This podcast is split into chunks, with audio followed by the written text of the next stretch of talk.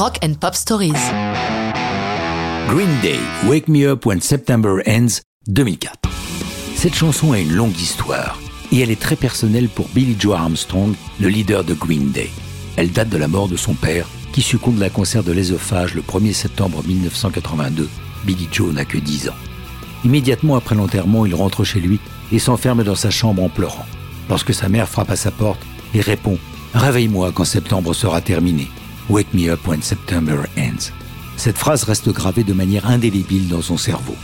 Devenu musicien, dix ans après la disparition de son père, il s'emploie à faire de cette phrase une chanson. Deux phrases en particulier font directement référence à ce triste événement.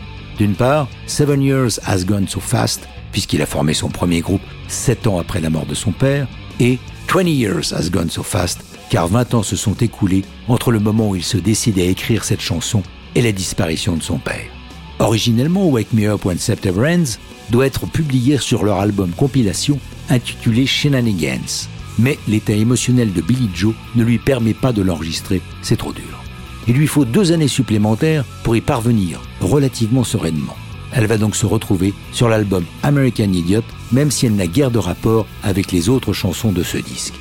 Mais des éléments extérieurs vont changer le destin de Wake Me Up When September Ends. D'abord, pour tous ceux qui ne connaissent pas la face strictement personnelle de cette chanson, elle passe comme un hommage aux victimes du 11 septembre. Mais ce n'est pas tout. En effet, quatrième single de l'album American Idiot, elle paraît le 31 août 2005, au moment où l'ouragan Katrina se calme enfin, laissant derrière lui un champ de ruines sur un large flanc de la côte est américaine et de nombreux morts, particulièrement à la Nouvelle-Orléans. Du coup, Wake Me Up When September Ends devient un hymne pour toutes les victimes de Katrina, qui y voient un symbole de leur tragédie. Une seule envie pour eux, être plus vieux de quelques semaines pour que le cauchemar soit derrière eux et qu'ils se réveillent quand septembre sera terminé. Enfin, la chanson, via son clip, a une troisième signification.